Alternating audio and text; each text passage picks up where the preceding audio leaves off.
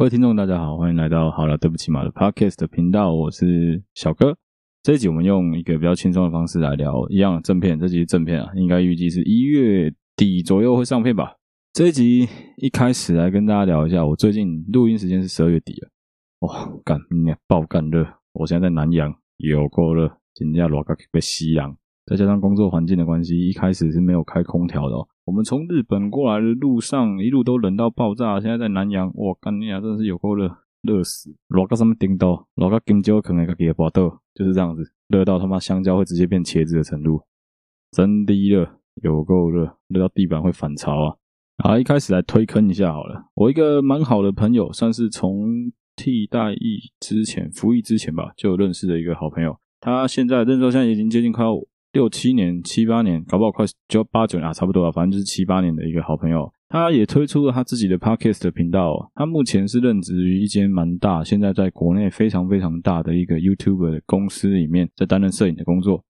那因为他可能没有要透露他是哪个公司的，所以我也不帮他做宣传哦。不过我个人认为他的 Podcast 频道蛮有趣的，一开始的内容我有大概听一下，我觉得蛮好玩的，因为他能够采访到蛮多线上的工作朋友们，还有很多现在在线很红很红很夯的平台们的工作人员，甚至以后可能会有机会可以采访一些 YouTuber 啊之类的，我个人认为是蛮酷的一个频道，如果你有兴趣的话可以去搜寻 C 游记 Cast Podcast， C 是 Charlie A B C 的 C， C 游记 C 游记这个新的 Podcast 的频道，如果你有兴趣的话可以去听听看。那这一集的开头除了要跟大家推我一个很好的朋友的频道之外啊，还要跟大家聊一聊我们之前其中一集特别篇的内容，就是我们第三十一集特别篇上车那一集，没时间的快点上车那一集的内容。其实那一集是这样子的，那一集还是我觉得有必要跟各位听众道个歉，那一集我们当初在上片的时候有点不够严厉的去做审视，整支节目的内容其实我觉得有那么一点点松散，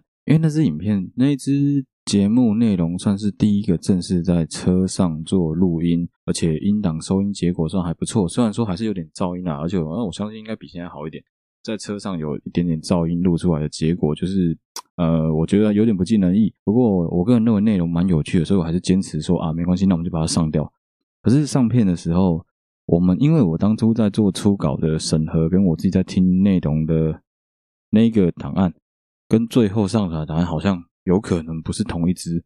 导致我们在上传的那个内容其实它很短，如果有听就知道那集好像才二十七分钟吧，事实上那一集真正录音的时间也不过才半个小时多，三十几分三十三分钟左右而已，剪掉的就是一些比较垃圾比较不真的不能用的内容，剩下大部分我都上了。不过那一集事实上有很多东西该剪的还是没有剪到，譬如说空白的部分有些留空的地方没有剪得很干净，还有一个是不小心透露一些小小的资料，后来就还是把它删了啦，把那本剪辑之后有重新上传，所以你现在听到的版本有可能是新的版本，再加上那一集我们在前面的集数有可能有聊到吧，有可能有没有忘记了，反正有应该有讲到说因为那一集是在车上录音，所以笔电的电力有限，相对于设备的要求又比较高，所以导致我们其实最后面有很大一 part 的内容是没有录到，是没有录完的，是蛮可惜的。所以因为这样子哦，我决定这一集的上半篇我们先来聊一聊那一集的最后面的内容，还有为什么会有那一集内容的发想好了。台湾是一个很风行篮球的国家，很多男生从小学、国中、高中甚至到大学一路都是打篮球长大的，也有很多女孩子的初恋，也有很多女孩子第一个喜欢的男生都是你们学校最会打篮球、最会球类比赛的那个男生。因为这样子的关系哦，其实我到现在已经快三十岁了，有时候去光华商场停车停在那个华山底下的时候，经过天桥经过那个路桥底下，都会看到那个球场很多非常非常多社会人士在那边打球，在那边打球啊，因为不乏就会看到有很多女孩子坐在场边看着他们的男朋友在打球。当我看着那些女孩子坐在场边看她男朋友打球，很多情况啊，有有大概 百分之三十到百分之四十 的女生可能是很专注的看她男朋友在打球，就是崇拜的眼光啊，这样子看她男朋友打球觉得很帅。但其实我发现有大概六七成的女生都没有很专心在看男朋友打球，大部分的情况在干嘛？玩手机、自拍、滑滑手机，做她自己的事情。可能对他们来说那也是一种陪伴， maybe 他们的时间不多，所以必须靠这样子的方式来陪对方也不一定。但我个人就会有一种感觉是，这很像什么你知道吗？这很像我们男生去逛街的时候带着陪女朋友去逛街，发现路边有椅子，有那个男朋友放置区，就会觉得很开心，一样的道理。我那一集一开始很想讨论的其中一个话题就是怎么样的女生会愿意坐在篮球场的场边陪着男朋友打球。同理，在那一集的节目中，我有另外一个想要探讨的是一样啊，那怎么样的男生会愿意坐在那个大卖场或百货公司的椅子等待区，你也不陪女朋友逛街，你就坐在那边划你的手机等女朋友把东西买完，而不是参与她的这个活动。老实说我觉得很浪漫，我自己觉得有点浪漫，但又觉得有点傻，傻得很可爱。这整件事情就是因为你们两个充满了爱，所以才会干出这件事情嘛。我很蛮好奇为什么会这样子做的，但是你也知道，好了，对不起嘛 Podcast 的频道一直以来都是一个稍微有一点点偏向成人向的频道，所以我们不会这么单纯的去聊说啊纯爱啊感情啊啊我就爱上了，不然你要怎么样爱的看参戏啊这种东西，讲这个就不是我们频道的本意了。所以我后来那个时候跟 Mike 还有上在买录音设备，对不起是 Sean 上恩在讨论录音设备的时候，刚好我就聊到这个发想，我就想说哎、欸，我们应该要来聊一下怎么样的女生会愿意帮男朋友蹲下来口交。我就故意讲出这个抛出这个话题。当然我知道其实有很多女生，可能有一些女生是哦 OK 啊，你愿意男生帮我口交我也帮你口回来，两个人是互相的嘛。但事实上我据我自己的了解，有蛮多女孩子讲难听一点，你女生帮男生口交女生根本不会爽啊，一样啊，那男生帮女生口交男生自己本身是不会爽，就是一个保持一个性兴奋的状态而已，你是很喜欢那个性器官，所以你对他做出你想要让他满足他的动作，就这样子而已啊。所以我那时候才会提出一个理论，是这是我以前很爱的一个脱口秀演员，哎，不止，其实不止一个脱口秀演员，美国脱口秀，呃，欧美的脱口秀演员讲过的话，他们都会讲一个笑话，是说他们认为愿意帮自己的另外一半口交，而且让他射在你脸上的那个女孩子，其实很值得得得诺贝尔和平奖，很值得在美国的军人节的时候被摆在退伍老兵。摆在越战老兵跟波斯湾老兵之间，让大家对他们 salute 对他们敬礼，我也这样认为。我觉得他们是很不容易的，讲实话，在性方面愿意去为对方付出多一点，我觉得对于双方的关系是非常有帮助的，这就是事实。包括说两个人在相处的过程中，你愿意为对方更付出一点，不管那是你自愿的还是非自愿的，我觉得对两个人的关系都会有正面的帮助，本来就是这样子啊。这算是第三十一集最后一段，没有真的最后能够完整聊完，比较可惜的遗珠啦，所以我决定在这一集的开头把它补完，让大家能够至少去回味第三十一集，或者帮我们把第三十一集的收听数冲回来好不好。我想说干那个两个人，我跟麦克还有像我们聊得蛮好的啊，明明第三十集的回想都这么好，第三十一集怎么好像有点落赛。还有一些听众会问说诶，怎么好像礼拜六上片的次数变少了。对，这边要再次重申一件事情，是因为我工作环境的关系，所以我现在并没有办法像之前那样子保持一个礼拜能够非常稳定的上礼拜三礼拜六两支片，所以现在很有可能目前的话还是维持礼拜三固定会更新，礼拜六用不定期更新的方式来更新内容，所以礼拜三的内容会比较像是正片，会聊某一个特定的 subject， 但是礼拜六就会以一个比较讲干话比较轻松的方式来做主题的发想。好，这集也不知不觉被我混分混了八分多钟了这一集呢主题其实非常的明确，我早就想好这一集。我本来那时候算是我一个非常非常好的朋友吧，在最近我们突然又继续聊天，我们其实本来就一直都有在聊，有一搭没一搭一直都有在聊天啊。但是我这辈子非常非常好的一个一个兄弟，一个很好很好 brotherhood 的一个朋友，以前一起在求学的过程中，我们发生了非常多很鏘很好笑的事情。刚好那一天我看到了我们一个高中共同的一个学弟结婚了，那那个学弟呢，当时在我们学校算是一个，我也不会讲，我个人觉得有一点点是小 trouble maker 的一个学弟，长得也不是顶帅，但是至少身材还不错，然后打球队的嘛，长得也也还好，还可以啦，好不好？有很多女孩子基本上跟他都保持一个非常暧昧不明的关系。后来读大学的，因为一直都还有在联络，所以那些朋友圈的也没有断掉啦，不过就是一直知道说他的交友状况蛮复杂的。透过一些因缘机会，算是真的是因缘机会，一个蛮偶然的机会下，我的这个好朋友得知了这个学弟非常死渣非常垃圾的一面，是他会跑去约我们共同的其他学弟们的女朋友，你知道吗？我很爱跟大家聊一个话题，是怎么样的女生是最好追的，怎么样的对象是最好去追求的。每次只要我有朋友告诉我说哦 shit， 我要追的这个人他现在有对象了，好烦哦，通常只要听到这句话，我都会非常非常的恭喜他，我会保持一个非常愉悦的心情，告诉他说恭喜哦，恭喜你 congratulation。 为什么呢？很简单的一个理由是，在他还没有一个固定对象之前，你的竞争对手其实是无限的，这地球上所有人都很有可能是你的竞争对手。但是一旦他有了一个固定的对象之后，简单说，在他往后很长的一段时间里面，他的所有一切都心思都是放在这一个人的身上嘛。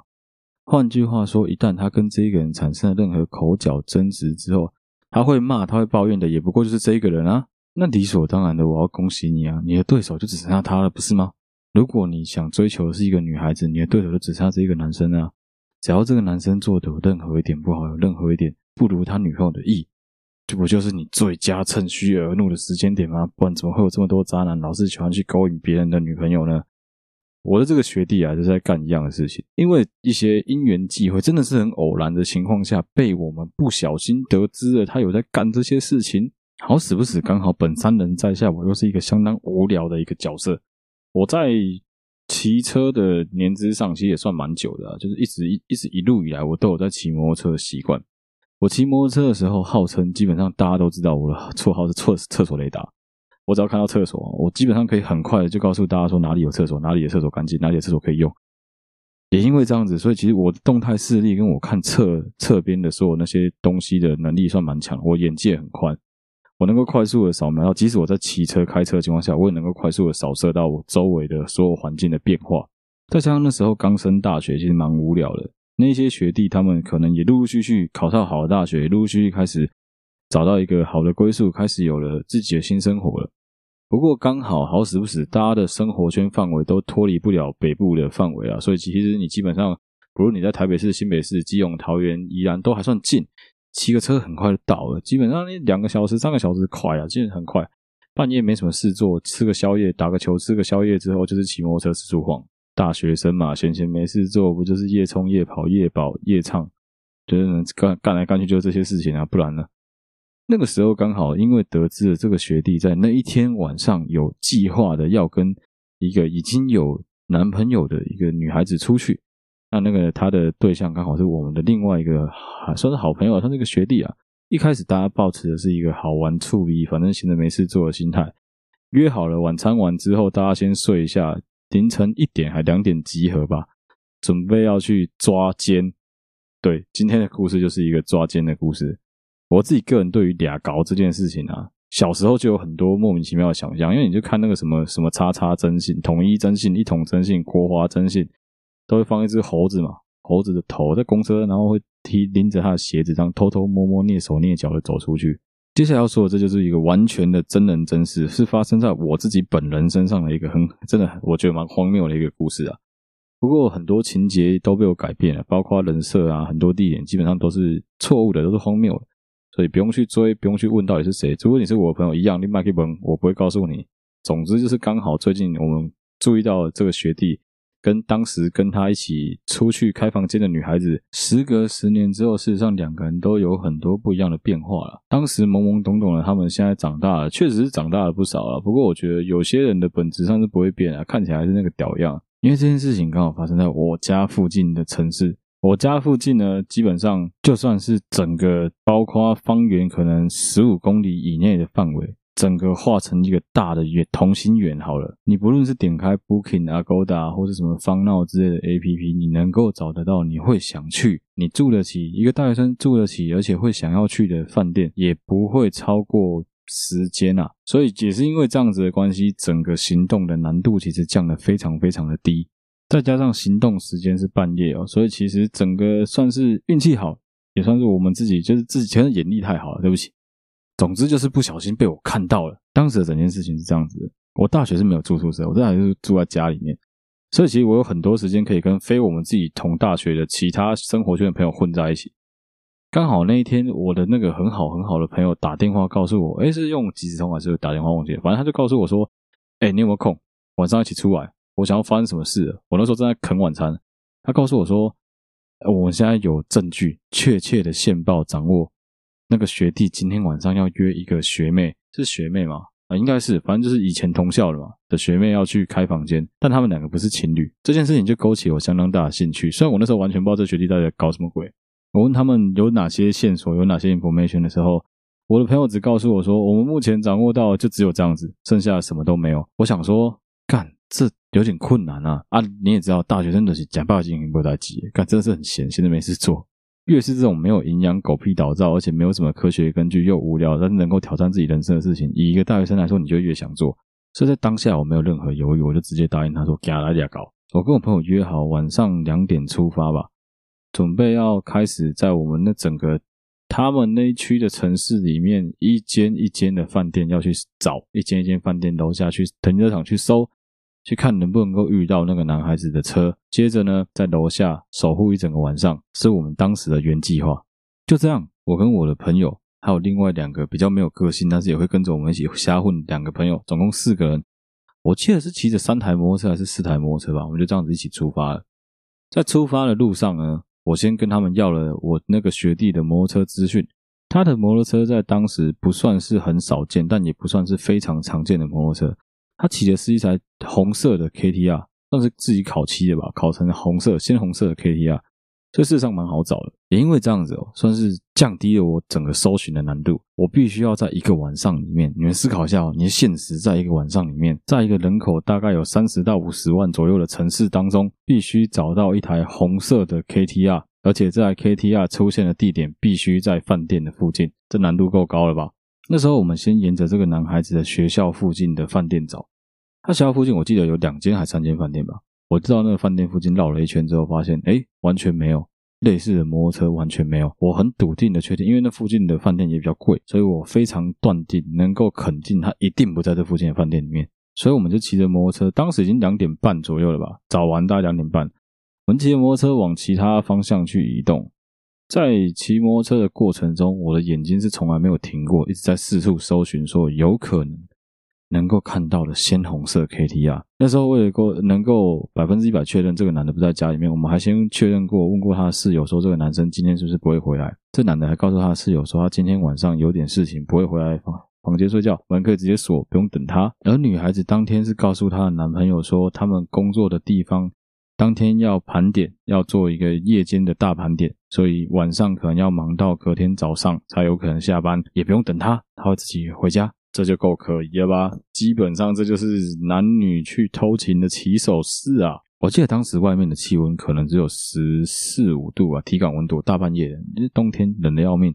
一人穿着一件外套其实还嫌有点冷，骑着摩托车快速的穿梭在大街小巷街头那样晃来晃去，蛮冷的，干他妈晚上真是冷到快爆炸。还好我后座坐着一个负责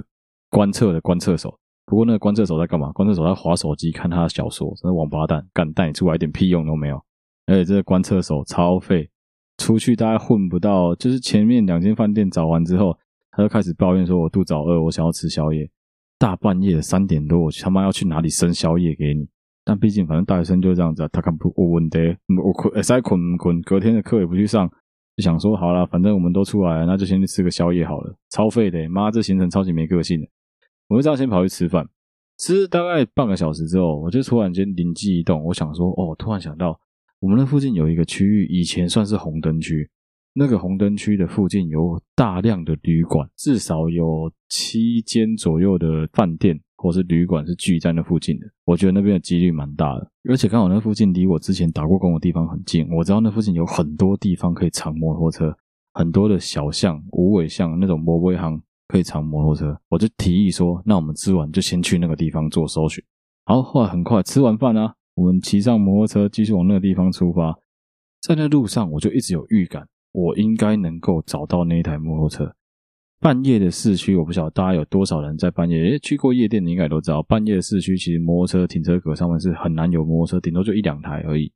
所以你在大半夜的人行道上突然间能够瞄到一台红色 K T R 的几率其实蛮容易的吧。如果它停着的是一台红色，不管什么车，只要颜色很鲜艳都很好认吧。我就这样子骑着摩托车飘过去，第一眼就发现远远的很远我就已经看到有一个红色的摩托车停在那边。可是我不知道，可能刚好其他人都在看左边吧，我记得那是在我们的右边，右边出现了一台红色的 K T R， 还故意藏在一棵树跟一个变电箱的中间。我想到底在冲啥小，你要不要刚才再盖一个什么伪装迷彩布之类的。看到那一台摩托车我非常兴奋，我就用手用、啊、狂按喇叭逼大家说在右边在右边，看到一台摩托车。停下来之后，把摩托车牵好，停在那个他的旁边，我们就看到那一台红色的摩托车停在那里。我下车确定了一下，他的把手是金色的，再看了一下他的车牌，诶，确实是我学弟的号码 A B C 一二三， bingo， 找到了。就这样子这么顺利的被我们找到了他的摩托车。接下来就是整件事情相当有趣的第二个部分了。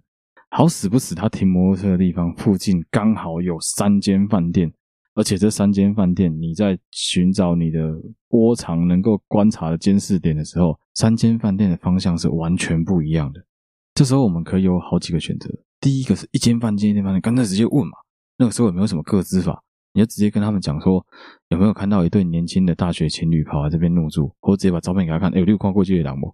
塞个五百块给他，搞不好就能解决。他们当时没有这样做，有很大原因是，第一个我们没钱，第二个我觉得这件事情太无聊了，第三个是我很肯定他在哪一间，而至于为什么呢，不好说，但总之我就是很肯定他一定会出现在哪一间里面。好，其实这有一个很简单的判断依据啊，因为那边总共能够看到三间饭店里面，有一间是那种比较恐怖，类似像是以前柜台会有内讲的那种旅社，第二间是一个稍微有一点点规模，餐厅还算蛮好吃的一个饭店，第三间是介于两者之间，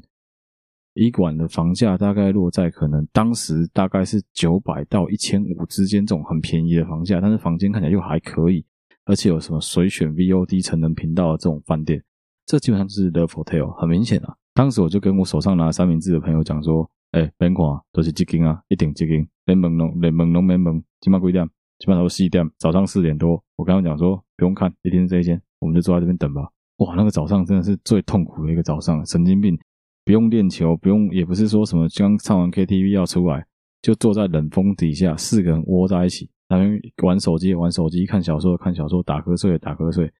只有我是坐在那边跟望夫石一样定睛看着那间饭店的门口。我们离那个饭店大概有可能五十米的距离吧，总之我们就在对街找了一个相当好，在他绝对看不到我们，但我们可以清楚看到他的位置，手机也架好了，就在那边等着，你在他们出来那一刻要直接录影拍照，很兴奋啊！我干，真的是很兴奋，找到了那种感觉真的很棒，有一种狩猎然后找到猎物了的感觉。其实这几个低能儿啊，原本的提议是说，哎，这样既然我们找到，我们要不要跟饭店串通好啊？我们直接打内线请他下来。我想不行啊，你这个真的太夸张，这强制罪，这样搞绝对不可以。我后来想法就是，我们就在底下等，基本上早上我们就假装我们可能刚打完球，刚唱完歌，要去那边拿车。诶，就这么巧，我们的车就停在那个男生旁边。诶，就这么巧，我们吃完晚餐，诶，我们吃完宵夜就经过你们的饭店楼下。刚从饭店温存完的男女走出来，基本上除非说他们很清楚外面很有可能会被跟会被拍，不然 百分之九十 他们都认为说整个环境都是安全的， 百分之一百 基本上会牵着手一起走出来，或是做一些亲密的动作，搂着腰一起出来，这很正常吧，温存一下再分开啊。哦对，先跟大家讲一个前提，一个前提是我们敢这样做是因为她男朋友早就知道这件事情了，但她男朋友一直都没有一个很完整的证据能够证明这件事。不过如果她男朋友亲自来登，我会觉得对她男朋友非常不好意思，而且又会很尴尬，所以我就告诉她男朋友说，没关系啊，你就当做是你已经跟这女朋友准备要分手了。当时他们确实也闹得很不愉快，其实就是准备要分手的状态啊。我跟这个男生说，你只是差一个证据，你只是差一个要发泄的对象而已，没关系，我就把发泄对象生给你。也因为这样子的关系哦，所以说我们是经过人家同意的情况下才做这件事情，所以不用去批评说我们做这件事很低级。时间很快来到了五点，五点的街头呢，会开始出现打扫的阿伯，会开始出现辛苦的清洁工，会开始出现一些早起准备要去运动的居民们，早餐店也陆陆续续开门了。其实一个我觉得算是充满了活力的一天准备要开始的时候，但是同时间也是我们四个王八蛋最想睡觉的时候。盯着同一个目标太久了，我已经开始出现了头昏眼花的症状，我已经开始觉得妈的，这个世界怎么这么无聊，怎么这么无趣。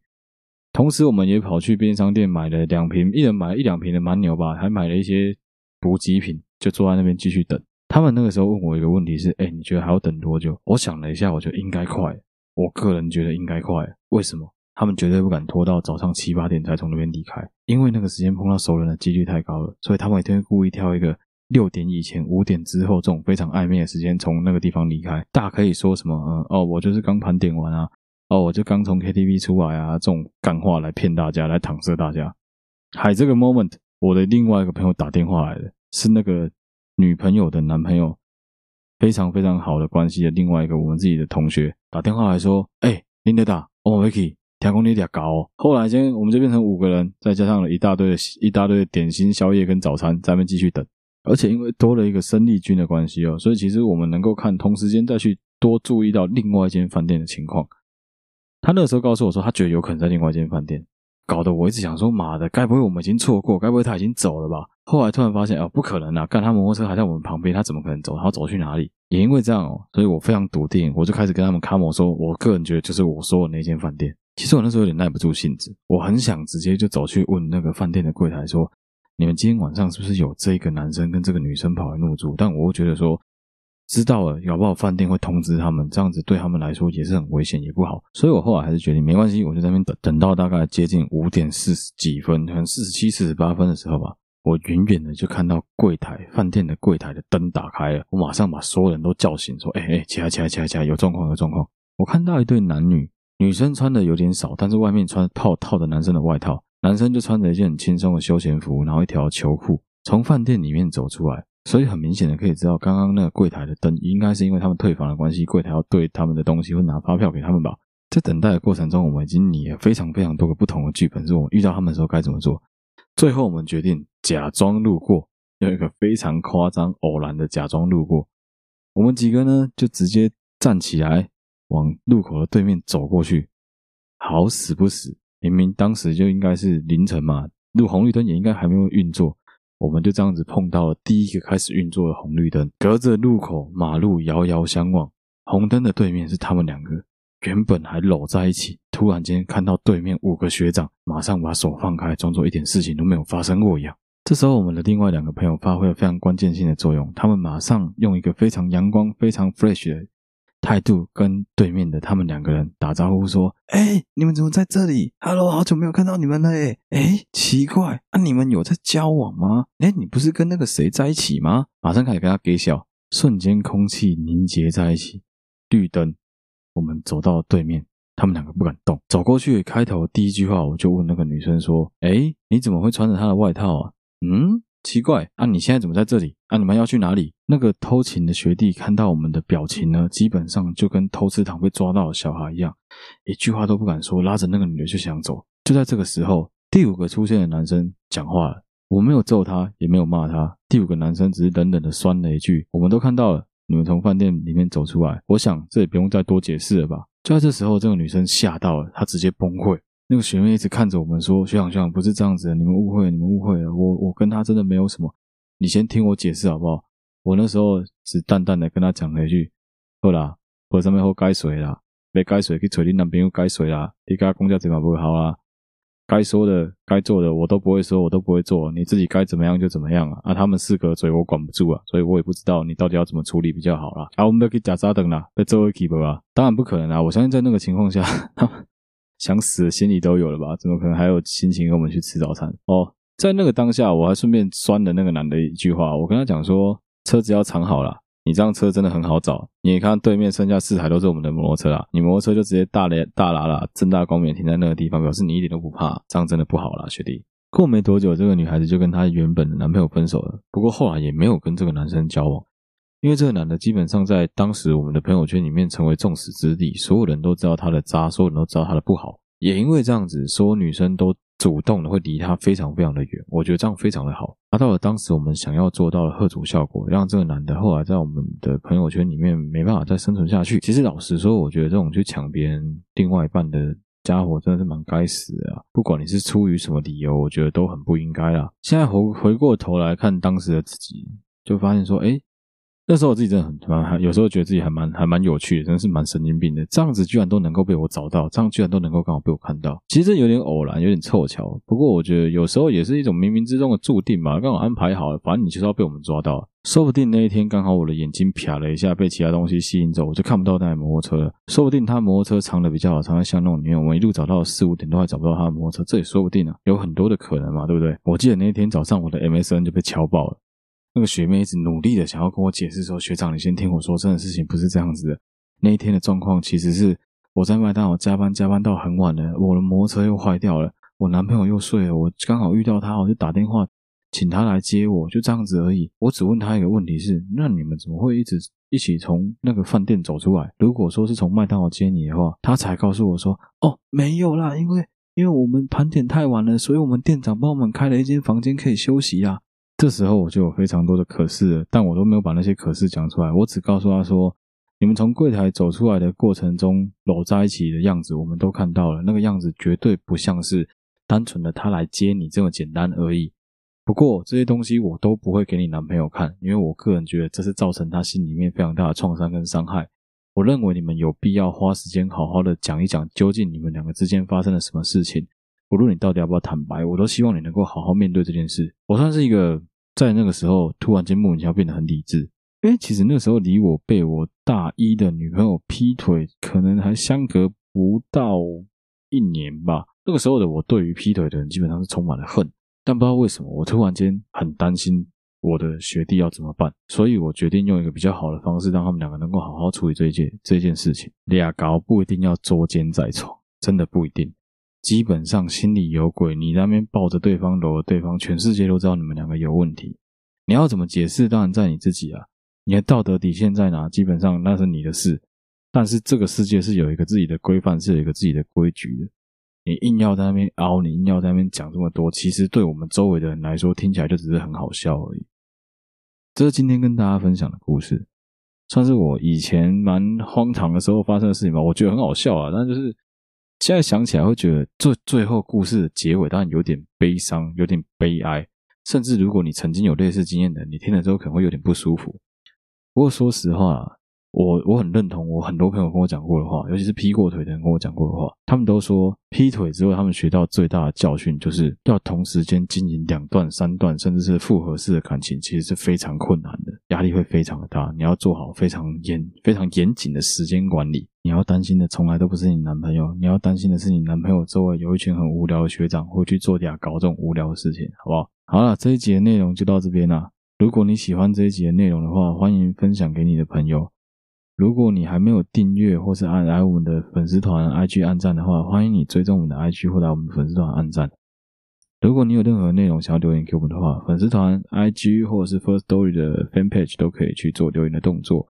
如果你用的是 Apple Podcast 的话，欢迎你帮我们五星刷起来，顺便留言给我们，告诉我们你最喜欢我们的哪一集。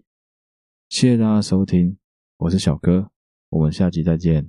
拜拜。